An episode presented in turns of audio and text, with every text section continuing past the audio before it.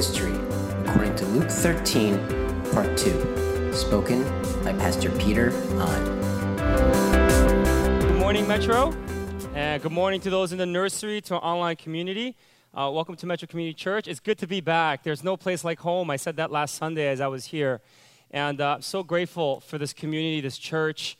And, uh, you know, we try real hard uh, every Sunday, everything that we do. We're very imperfect, but we do the best we can uh, to try to serve God, to teach God's word to you.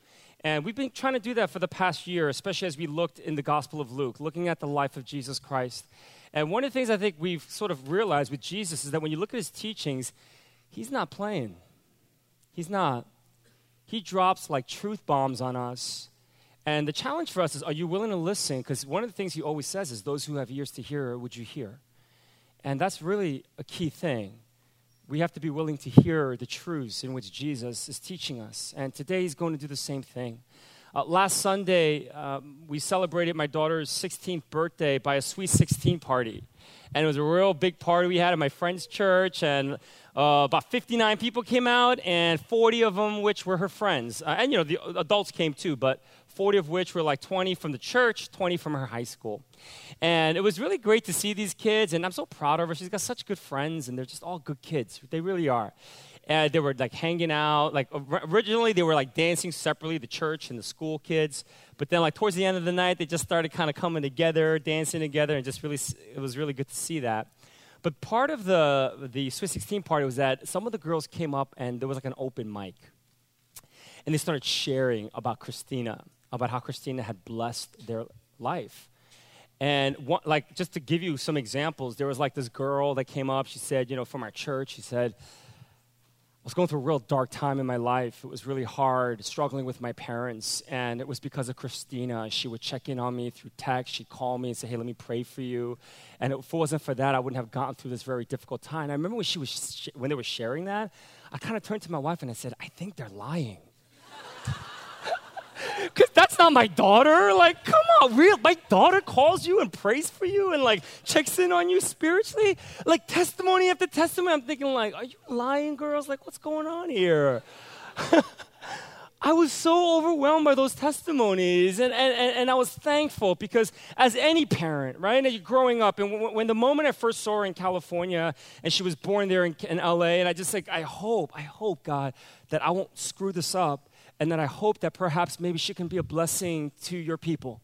And just to hear that was like such a great confirmation that God, you did it. But also, you know what? I mean, I think her mom and dad kind of did it too. right? We did it. And we were so happy. I was so happy. But I realized how narrow the door is to parenting your children. The doorway is so narrow. Like, say, like I didn't, I wasn't spending any time with her for the first 16 years of her life, and now all of a sudden I want to play catch up, the damage is already done.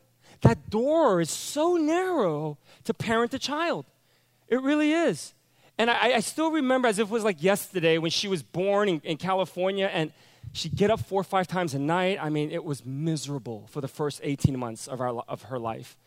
I wasn't able to sleep.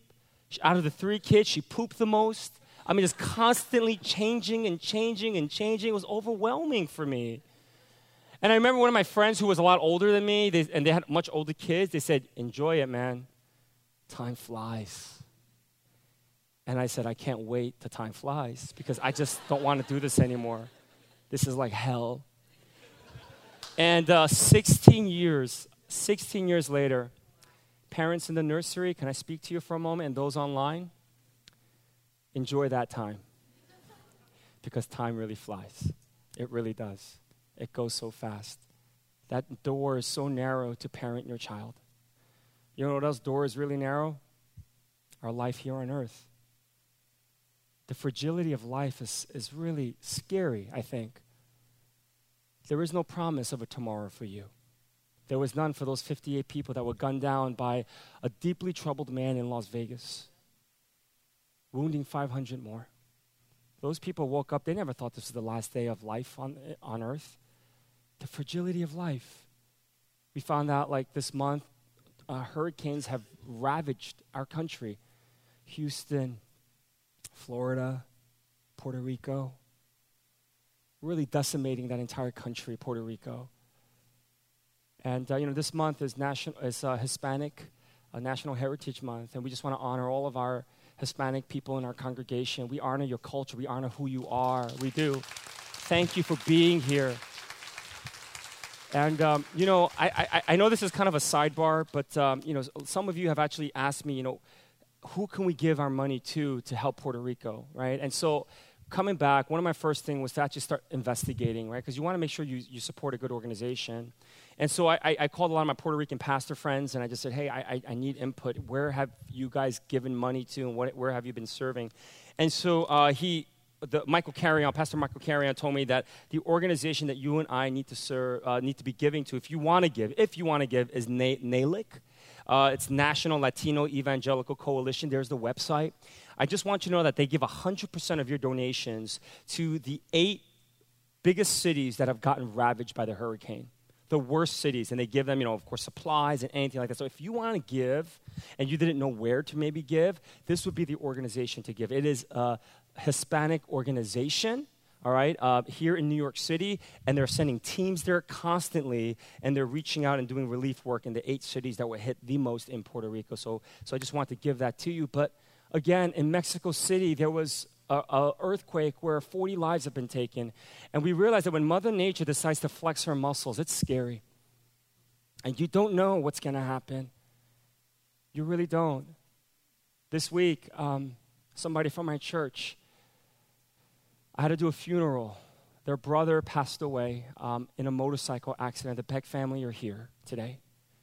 And um, he got up last Friday morning, had the day off, and decided to ride his motorcycle, and he lost his life. And he never thought that was the last day of his life. The fragility of life is scary when you think about it. The only undisputed truth that you and I know of in the world that nobody can deny is that one day you and I will die. We will all die. We don't know when, and it's a mystery that we don't want to ever solve. We don't know when we're going to die. But the challenge is what's going to happen when you do? You see, what Jesus is going to share with us today is that he's actually going to say that the doorway to heaven is really narrow. It's not just your life that's that your life on earth is a narrow window, but the door that leads to heaven, it's not wide, it's actually very narrow. Many of us we grew up in the church just believing, okay, you know what? This just believe in Jesus and we'll go to heaven. But Jesus has a real hard truth, and he's not playing here. He's going to be sharing with us a hard truth that we have to be willing to listen to and see. And what we realize is that the doorway to hell is huge, but the doorway to heaven is really narrow. And how you deal and how you sort of allow the truth of what Jesus wants to share with you today to settle in will determine whether you will be able to walk that path in which God has called you and I to walk. And I hope that you will. Jesus is going to teach us today how we can walk through the narrow door of heaven. And so, again, the only certainty that we have today is that one day we will pass. But which door are we going to enter into? The doorway, the narrow door that leads to heaven, or the wide door that leads to hell? Jesus is going to teach us how we can walk the path of the narrow door that leads to heaven. So, if you have your Bibles, turn with me to Luke chapter 13. We're going to look at verses 18 through 35. It's a lot of text, but again, it's really important that you stay engaged with this because these are the very words of Jesus Christ. Okay, this is what he says. Then Jesus asked, What is the kingdom of God like? What shall I compare it to? It's like a mustard seed which a man took and planted in his garden. It grew and became a tree, and the birds perched in its branches. Again, he asked, What shall I compare the kingdom of God to? It's like yeast that a woman took and mixed into about 60 pounds of flour until it worked all through the dough. Then Jesus went through the town and villages teaching as he made his way to Jerusalem. Someone asked him, Lord, are only a few people going to be saved? He said to them, Make every effort to enter through the narrow door, because many, I tell you, will try to enter and will not be able to. Once the owner of the house gets up and closes the door, you will stand outside knocking and pleading, Sir, open the door for us. But he will answer, I don't know you or where you come from. Then you'll say, We ate and drank with you, and you taught in our streets. But he will reply, I don't know you or where you come from. Away from me, all you evildoers. There will be weeping there and gnashing of teeth when you see Abraham, Isaac, and Jacob and all the prophets in the kingdom of God, but you yourselves thrown out. People will come from east and west, and north and south, and will take their places at the feast in the kingdom of God. Indeed, there are those who are last who will be first, and first who will be last. At that time, some Pharisees came to Jesus and said to him, Leave this place and go somewhere else. Herod wants to kill you. He replied, Go tell that fox I will keep on driving out demons and healing people today and tomorrow, and on the third day I will reach my goal. In any case, I must press on today and tomorrow and the next day, for surely no prophet can die outside Jerusalem. Jerusalem, Jerusalem, you who kill the prophets and stone those sent to you, how often I have longed to gather your children together as a hen gathers her chicks under her wings, and you were not willing. Look, your house is left to you desolate. I tell you, you will not see me again until you say, Blessed is he who comes in the name of the Lord. Let's bow our heads for a moment of prayer. And so, God, we come to you and we're confronted with a very hard text today. Lord Jesus, you spoke it 2,000 years ago. And I pray today that you'll help us to wrestle with this amazing truth that you teach us of how we can walk through the narrow door that leads to heaven. God, we pray for Las Vegas. We pray for those 58 families and friends that have to mourn the loss of a family member or a loved one. We pray for all the people that have to deal with the reality of their lives being destroyed because of natural disasters happening in Houston, that happened in Houston, Mexico City, Florida, Puerto Rico. We pray for our country that you would unite us and help us, God. And we pray for the Peck family. Thank you for bringing them here today as they mourn the loss of their son, their brother. I pray you bring healing into their hearts, comfort them in their season of grief. Lord, I pray you'd speak to us in a fresh way today. I really do. And that we would all come face to face with your loving, merciful presence today. So I pray that the words that come out of my mouth and the meditation of all of our hearts in this room, I pray, God, that it would be pleasing unto you. And all of God's people said, Amen. Let me just kind of share with you how a typical Jewish person, their understanding of heaven was. All right? They believed that by nature of being Jewish, that they would go to heaven when they die because they were from the genealogy of Abraham, the father of many, that they would go to heaven eventually uh, when they pass away. And that was their understanding. And so, what Jesus does here, he says, no, that's not the case. In fact, he says, many of you, many of you are actually not going to be going to heaven. And so, I think for a typical Jew, like sitting there and listening to this, this was offensive it, it blew their mind theologically because they didn't fully grapple with this understanding of what's going on. As I thought, as long as we go to the temple, as long as we try to follow some laws and do our best to follow God, then we're good. And Jesus says, no, it's not good. And I think for us as Christians, we think it's good too, because we were th- sort of taught growing up, even in the church, that as long as I believe in Jesus Christ and that He's my Lord and Savior, and I believe that with my mind, and I come to church on Sundays, attend a Bible study group perhaps, and maybe read the Bible a few times a month, then I'm good. And I think what Jesus is saying to us today, He's saying it's not good enough. He said, The door to heaven is narrow, many of you won't go there. And that's the teaching, and that's the passage that we have to really wrestle with today. That we have to wrestle with this, right? And it's not an easy thing. Let me just remind you what he says. Look at verse 22 again. These are the words of Jesus Christ. He says, Then Jesus went through the towns and villages, teaching as he made his way to Jerusalem. Someone asked him, Lord, are only a few people going to be saved? He said to them, and this is what you want to underline make every effort. Underline that phrase, make every effort, to enter through the narrow door, because many, I tell you, will try to enter and will not be able to. The phrase, the key phrase is make every effort. The Greek word for that is agoniste, and it literally has the root word in which you and I know the word agonize or agonizing right? And so to go to heaven in Jesus' eyes, what he's teaching you and I is a laborious and agonizing kind of work. It's not so easy. Now, many of you, I know you're theologians, and so you're saying, well, this is not really what I was taught. And when I read Paul's letters and other parts of Jesus, it says really it's about you believing that Jesus died and rose again, that he's our Lord, will get you to heaven. You're right, you're right. Only Jesus Christ can get us to heaven. The work he's done for us on the cross by dying for us, resurrecting from the dead. And if you and I believe in that, truly with our minds, with our hearts, and with our hands, we enter into the place of heaven. But the reason why the door is narrow, Metro, is because for many of us, it's just an abstract thought. It hasn't practically worked out in our lives. This understanding of Jesus Christ coming to die for us on the cross and resurrecting from the dead has such a significance that it has the capacity to transform your entire life, your entire world.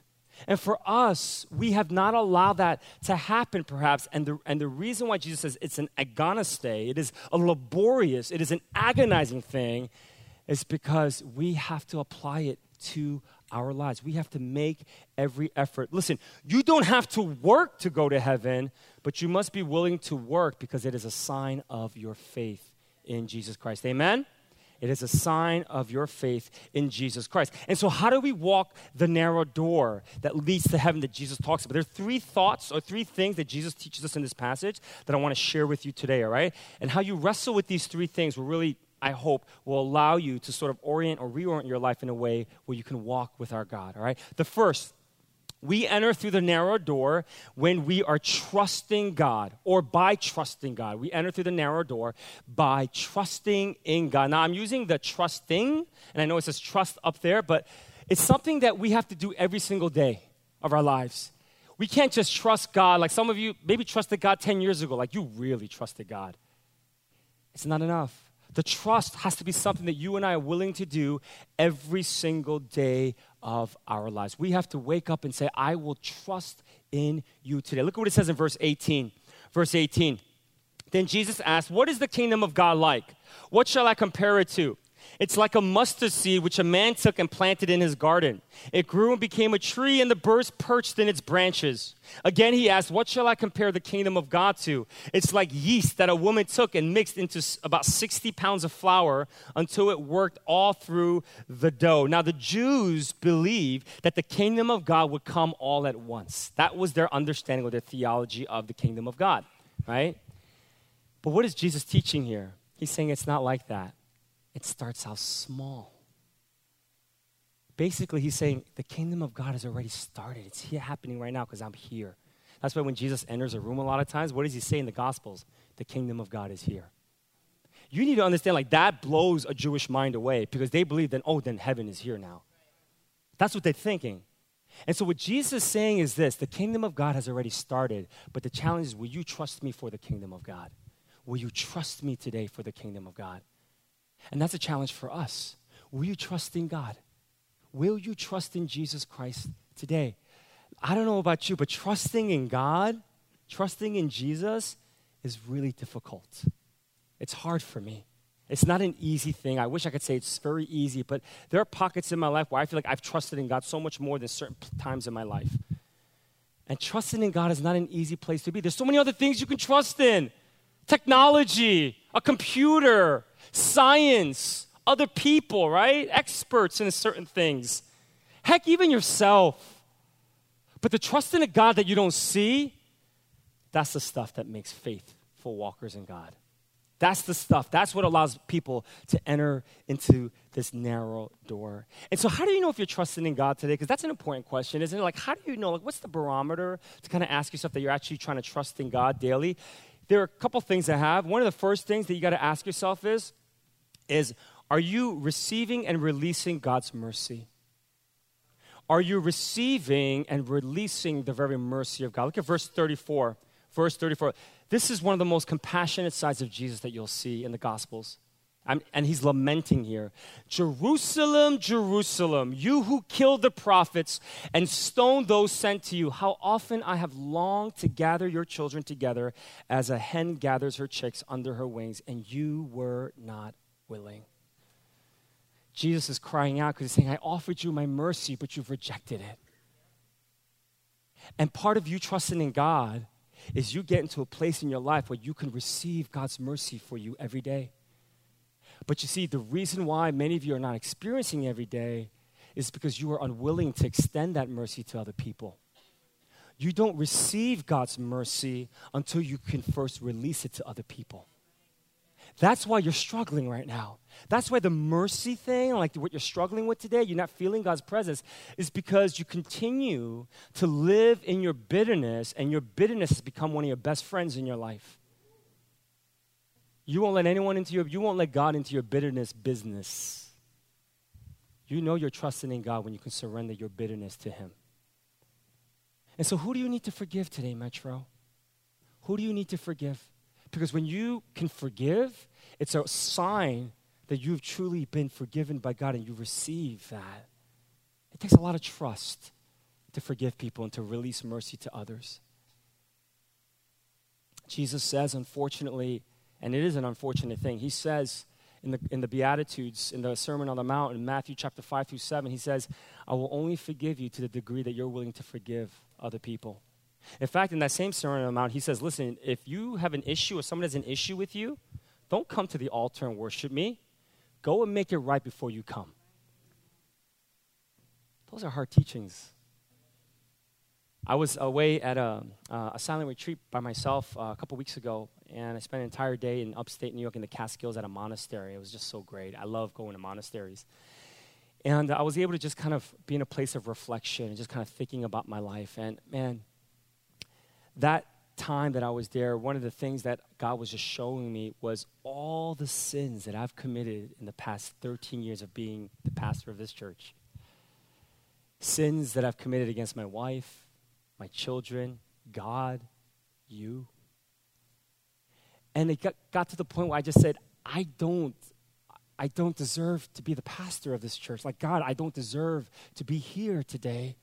I don't, if it's based upon my sins. But because He is so rich in His mercy, because He is so rich in His mercy, I'm able to come and even impart a word of God to you because He's been merciful to me, Metro. And I was at that place and I said, God, I will do the best that I can always to forgive those that have hurt me. And I will try to do the best that I can to ask those to forgive me for those I've hurt. I will do the best that I can because your mercy is just so amazing. It is just that amazing that He's willing to shower His mercy upon you. And if you've received it, then you can't hold it back when others have wronged you and hurt you. You got to be willing to give it to others. You know you're trusting in God when you give Him your bitterness today. So that's the first sign that if you're receiving and releasing God's mercy. The second thing is obedience. And what we learn in the Christian faith again, and we've taught you this, is that you don't obey God to be accepted by Him. No, God's already accepted you because of what Christ has done for you on the cross. So our obedience is a natural byproduct of God accepting us. That's the beautiful thing. But here's what God wants you and I to do then He wants us to obey. You know, you know what I think obedience looks like? It's when you and I are willing to live against the desires of our flesh. That's obedience. Because I'm telling you, our fleshly desires are so great. It always leads us down a very dangerous path if we're trying to, if, if we're trying to, if we continue to succumb to our fleshly desires, whatever they may be. And it's really getting to the point saying, I know my body and my desires want to go this way, but I'm going to go this way and it's going to hurt. And it's okay to hurt. Because trusting in God does require you to hurt a little bit. But it says, I'm going to do the better thing. That I have to be willing to do the better thing. There's everything in you. I'm telling you, it never gets easy when somebody's wrongs you or if you wrong somebody else to go up to them and say, hey, can you forgive me? Or let's talk about this. In the flesh, you never want to do that kind of stuff. I don't ever want to do it, and I've done it plenty of times. But you have to. Because if you don't, you don't trust in God. God requires you to. Otherwise, you'll continue to bathe in your bitterness sexual desires. I'm going to just kind of talk about that a little bit, if it's okay. Many of us, we have laid enslaved to our sexual desires. And I get it, I understand it. Man, when I was a teenager, high school, my college 20s, 30s, I thought about sex 99.9% of the time. I thought there was something wrong with me. I thought I had some kind of a disease that there was something really wrong with me because that's all I really thought about. And there has to come a moment in your life when you can say, yeah, you can think about it, but you're going to live the opposite direction of what your flesh is telling you to do. Some of you have hot tempers. Join the club. And it's so easy in the flesh to just blow up on somebody who you know has wronged you or has done something wrong. It's so easy to do that. Obedience is saying, I will not do that, and I will walk the other way. Obedience, doing things that your flesh doesn't want you to do. Going the other step. And then the last thing that shows that you're trusting in God is, is taking radical steps of faith. Radical steps of faith. That you're willing to trust in Him so much that you're willing to take these radical steps of faith, even if it doesn't make sense, right? Things, following God many times is not going to make too much sense and that you're taking these radical steps, whether it be you taking these radical steps of saying, you know what, I'm going to slow down a little bit in my own work life and I'm going to spend more time with my children and my wife and my husband, that I'm going to actually do this. That you're actually saying, I'm going to slow down a little bit for that. It could be even maybe jumping off to another career and picking a whole different career path because you're saying, I think this is where God's leading me. It may not make sense because you've got bills to pay, but this is something you're going to trust in the Lord and see what happens. Trusting in God, taking these radical steps of faith. But radical steps of faith could be something real small too. It could you just be saying, you know what, honey, on Saturday, I'll watch the kids, you go out with your girls. That's a radical step of faith because you've never watched your kids for 24 hours by yourself. That's a radical step of faith. But because you love your spouse, you're going to do that. You're going to serve her in that way or him in that way. What is the radical step of faith that God wants you to take? Because when you do, man, you start to grow and develop greater eyes of faith. You're trusting in God when you receive and release His mercies to others. You're trusting in God when you are obeying Him, living against the desires of your flesh. You're trusting in God when you take radical steps of faith. Those are the clear signs which one of the three, or all three, do you need to begin to work on today? The second thing that Jesus teaches us and how we can enter through that narrow door which leads to heaven is uh, we do that when we are serving and sacrificing for God. When we are willing to serve and sacrifice for God. Again, those two go together, they're hand in hand. You cannot serve God without expecting a sacrificing for it. Right? And again, it's something that you got to do regularly because some of you maybe served God like 10 years ago, but you're not really serving God today. You've stopped for whatever reason it is. And Jesus said, The people who walk through the narrow door are the ones who serve and sacrifice for me every day. Verse 28. Verse 20, there will be weeping and gnashing of teeth when you see Abraham, Isaac, and Jacob. So basically, ch- check out what heaven is, hell is like. Hell is like you staying in a place of tremendous torment, and yet you can still see heaven, but you can't go there. That's what hell is like. There will be weeping there and gnashing of teeth when you see Abraham, Isaac, and Jacob and all the prophets in the kingdom of God, but you yourselves thrown out. Okay? Abraham, Isaac, and Jacob, and all the prophets, they were people who served and sacrificed for God to the very end of their life. And what God is calling you and I to is to serve and to sacrifice for Him regularly. That that's what God calls us to do. Where? In the church. Many of you have a low view of the church today, and I get that. I get it because you hear of all these terrible stories, and maybe you've been the recipient of experiencing bad pastoral leadership from, from other churches or maybe even from here. And as a result, you have a low view of the church. It's easy to secularize your view of church. It's very easy to secularize it. When you secularize it, I don't blame you. But the church is not a secular place. It's a sacred place. And the reason why it's a sacred place is because Jesus Christ came and died for the church. He came and died for you. Church is not a building, it's its people. We are the church. And the church is still the only institution in the world where people come together in whose name? In Jesus' name. And so Jesus has not given up on the church. You and I cannot give, on the, give up on the church as well. So I want to encourage you to think about how can you begin to serve the church? There are a myriad of different ministries in which you can serve the church. Shirley just got up here, Pastor Shirley, a little while ago, and she said she's the pastor of special needs ministry. That's exciting. But she needs people who are willing to serve in that ministry. There are a lot of different ministries you can serve in. I encourage you, maybe for some of you, it may not be serving a particular ministry because it doesn't have to be that. It could be other ways in how you serve the church. Like some of you have the gift to make money. And so part of the way in how you serve the church is you give the church money so that God can continue to do all the ministries that He wants to do within a church body. That's one way. Or some of you have an expertise in an area that could really serve our church. Like we have a guy at our church who is a really good real estate developer and he helps us with leases. We just renegotiated our lease for our office like a couple weeks ago.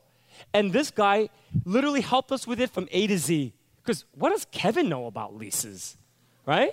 I mean, he knows a lot of stuff, but he doesn't know anything about leases. All right? And now we hope that this brother will also help us to find a future home.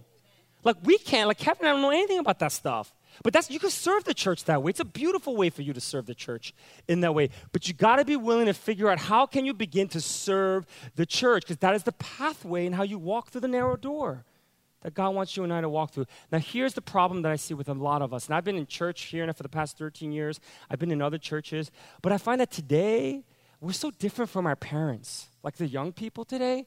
You know, our parents, they knew serving meant that they had to sacrifice. Do you know the problem with us today? We only want to serve out of comfort. We won't serve once it requires us to sacrifice. Once sacrifice is called for, a lot of us will walk away. We'll quit. Once we maybe get hurt, somebody says something bad to us, maybe in the ministry or a, a leader hurts us by saying something, I get it. I get why you want to just leave.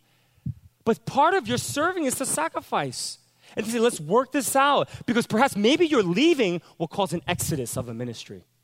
Have you ever thought about that? That you'd be willing to sacrifice for that, right? That you and I would be willing to sacrifice for that. There is nothing about serving Jesus that's supposed to be easy, Metro. Nothing. And so your serving God must be deeply connected to your willing to sacrifice for Him at the same time.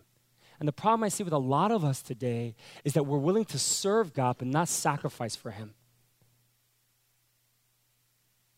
And the doorway to heaven is a mindset of that. It's a mindset of that. If you can serve God and it doesn't require you to sacrifice, it's never going to grow your faith. Never. But if it requires you to sacrifice, I guarantee your faith will grow. Clay talked about that a couple weeks ago. Our serving God requires faith because it's a sacrifice, Metro. It's a sacrifice. Now, I might be a little partial. All the ministries in our church are fantastic. All the people who are serving that, you guys really are fantastic. But I'm a little partial because I'm on the setup team. All right? And I just got to give a shout out to my team. Um, my wife said to me a while ago, she said, Why are you still on this team?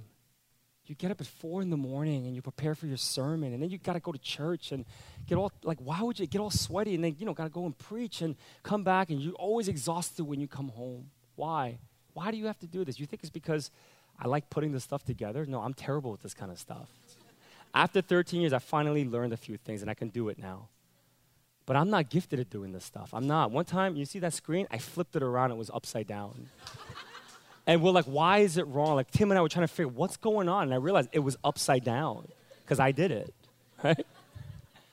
But why do I, why am I on the setup team? I've never met a group of men and women who are willing to sacrifice. How many of you want to wake up at 6 o'clock in the morning on a Sunday? You're like, oh man, you know, I wake up at 6 o'clock to go to work. Last thing I want to do is wake up on a Sunday morning, especially after you party on a Saturday. These men and women get up at six in the morning or earlier.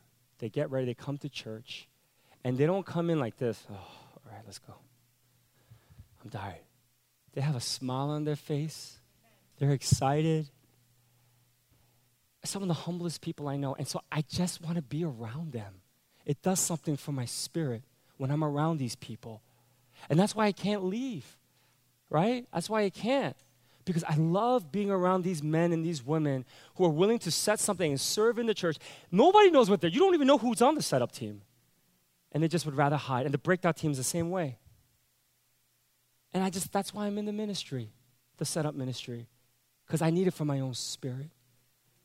They sacrifice and they're willing to serve in that way. Listen, we've lost the art of it. Our parents knew how to do this so well. What happened to us? We serve as long as it doesn't require us to sacrifice. But once it calls us to sacrifice, we're out.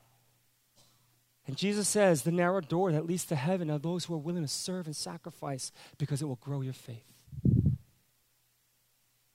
Trusting in God, serving and sacrificing takes us through this narrow door that leads to heaven. And then the very last thing, and I think one of the hardest things, is that we enter through the narrow door when we are surrendering our love for status to God. It is so hard to do that. Look at verse 29. People will come from east and west and north and south and will take their places at the feast in the kingdom of God. Indeed, there are those who are last who will be first, and first who will be last.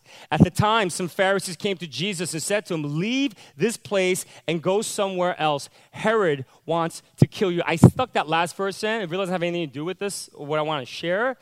But the Pharisees were getting so aggravated and so angry at Jesus because everything he was teaching was completely opposite of what they have been teaching and how they have been li- living. And so they said, Hey, can you leave because Herod wants to kill you? You think he cares? You think they care about Jesus' life? They were hoping Herod would kill him. Right? But they said, just get out of here because we can't handle you anymore. You just, you like mess us up. We hate your guts. Get out of here. Why? Because the Pharisees love status. They love people looking at them as, as a spiritual people. They love kind of being the enforcers of the law. They love looking down and saying, Why aren't you doing this? Why aren't you doing that? They love sitting in the places of honor at the dinner table so people can look at them and say, You are a Pharisee. They love places of honor. And you know what? We do too. We love honor. We love status. We love these things because we're Americans.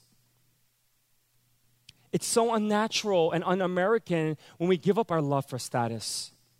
It really is. I mean, can you imagine? Like, we take pride in being the best country in the world, don't we? Do you know how that pollutes us when we travel around the world? I was in Bangkok last month. Bangkok's one of the biggest cities in our world. Hardly anyone spoke English there, like the cab drivers. I remember just kind of sitting in there, I'm thinking, how dare you not speak English? Like it would help your business, right? But they're, they live in Thailand. Why do they need to learn my language? So that it could be easier, more comforting for me to travel in, the, in this place. Like, how American have I become? Thinking that everyone needs to learn my language so it would be easier for me. It's so un American for us to give up our love for status. It is. And Jesus says, if you want to be first in my kingdom, if you want to walk through this narrow door, you have to voluntarily be last. You have to want to be last because if you're not, you're not going to enter into this narrow door that leads to heaven. That's a hard teaching because we want to be best at everything. We want to win. And you know why this is so destructive? Because our love for status, you know what it does? It nurtures our pride. And when you have pride, because we all have pride, come on, American pride, we all have pride. When we have pride, what it does then is that we can't be comfortable in our own skin and our own brokenness and our own sinful ways. And so we pretend to be somebody that we're not. And when you're pretending to be somebody that you're not, how can you experience the redemptive hand of God over your life? It's impossible. One of the beautiful things about being a Christian is that God is in the business of redeeming our lives, not just for heaven, but even now. But it doesn't happen if you can't choose to be last. If you can't embrace your weaknesses and your brokenness and your sins. Because the gospel teaches that there's hope in your sins. There's hope in all the things that are messed up and broken in your life, but you got to be willing to say, I'll be last. You got to voluntarily be willing to be last. So, one of the things I was going to do on the sabbatical was write a book. And uh, last year, I got, a, I got an email from a publishing company, and they said, hey, you know, um, we'd really like to explore with you perhaps of maybe you writing a book for our, for our, for our publishing company. And I felt so good. I thought, oh, really? Yeah, I like that idea. I like that idea. I said, but not now. I'm a little busy. I said, I'll get back to you. Get back to you, right? And so, you know, I have friends that like, you know, you should, you should write a book. You should write a book. It's, it's, important for you to maybe write something about the story of Metro and, and, and how, you know, you were able to take a ministry philosophy of weakness to be a commonality and how you were able to implement that in the church and how you were able to grow a church that way. And I thought, wow, yeah, I think I, should, I could write about that. It's easy. It's just about the church, our church. And so, like, you know, before I went on sabbatical, like May uh, or so, um, I emailed them. I said, hey, I think I'm ready to talk to you about potentially writing a book. And they said, Well, great, give us an outline, a chapter to chapter outline. I'd love to see what it looks like. I did. I sent it in, and they came back and they said, We would love to explore this with you more. This sounds like a great idea. And they said, Before we send you a contract, um, we need you to write the first chapter, though, because we just want to kind of see your writing style. I said, Sure. I said, I'll give it to you. You know, while I'm on sabbatical, I'll write one chapter. And so I went away, and you know, I was in Nebraska fishing with a good friend of mine. And we were at Starbucks, and I said, I, I got to write this chapter. And so we went to Starbucks in Nebraska, and I was writing, and I'm telling you, like the Holy Spirit just came down from heaven and just whoo. And I just started writing like crazy. Words were flowing through me. Words I didn't even know. I didn't even know what the meaning was. I just started flowing. I felt the anointing of God, and I just thought, wow, this is what Luke must have felt like when he wrote the Gospel of Luke. I know what the Bible writers were thinking now when they were writing the Bible because I feel the inspiration of God right now as I'm writing this thing. I mean, it was just flowing 20 pages of just flow. I was done. I was like, man, this is so good. I submitted it to Sua, who does, who's my editor. I was like, you know, you got to help me with this because she's really great at editing. So I sent it to her, and then she came back a week later. She gave it back to me, and it was even better. I was like, I was like, Sua, this is a great chapter, don't you think? She said, it's a fantastic chapter. I said, all right, I'm ready to send it. And so I sent it. And I just thought, like, when they come back, I knew, I just believed that they're going to say, we want to publish this book hardcover. if you know anything about publishing world, most books are printed soft cover because it's cheaper. If a book is printed hardcover, that means they believe it's going to sell a lot of copies. All right? Every author wants to be published hardcover. I just thought, I mean, God inspired me to write this chapter. They're going to definitely want to publish it hardcover. I heard back from them about two weeks later, and they said, um, you know what, we thought about it, but we don't actually want to work with you on this project. I remember just thinking, what? They said there was another book that was written that was kind of similar to this this year, and we don't want to publish another one with the same kind of topic, so, you know, we just, we're not going to do it. But if you have other ideas, let me know. So I thought I said to myself, what am I gonna do? How am I gonna respond? Do, do I just kind of like be the more the passive aggressive Asian person and just say, well, God bless you anyway? right? Or do I give him a piece of my mind? I chose the latter. I gave him a piece of my mind. And I just said to them, very, I, the most politely as possible, I said, uh, You're making a mistake. I said, I took a ministry philosophy and I was able to implement it in a church, and it became one of the largest multi ethnic churches in our denomination. I was like, you're making a mistake. And I started thinking, man, I'm going to make them look bad. I'm going to call other publishing companies and let them get in. I'm going to email them and say, see, see what you missed. But it hurt because I felt like God was inspiring me to write this thing. And I had a lot of time to reflect because I was on sabbatical. And sometimes reflecting a lot is a very humbling process. That's why a lot of you don't do it. And God said to me, He said, Peter, 13 years ago, you had no business planning a church at 29 years of age. You had no experience in the church. But I called you to do it. You want to know why? Because you chose to be last. He says, You have no business writing a book. You don't. But I may call you to do it one day if you choose to be last. Some of you have no business being married today. You don't. The things you've done and said to your spouse, you shouldn't be married today because you've hurt your spouse so much. But God will restore your marriage today if you choose to be last. Some of you have no business being a parent today. The things you've done and said to your child, to your children, and how you've deeply wounded them, you have no business being a parent today. But if you choose to be last, God could restore and heal your marriage. Some of you in this room, you want no part in being single today. You hate it. You hate being single. And, and I understand. But if you choose to be last, God could do something significant in your life. And some of you, you have no business doing some of the things maybe you feel like God is leading you to do. None of us, we don't have any business wanting to do certain things. But God will be with you if you choose to be last. The door to heaven, Jesus says, is really narrow. And the only way you and I can enter through it is will you trust in Him today? Will you be willing to serve and sacrifice for Him? And will you give up your love for status?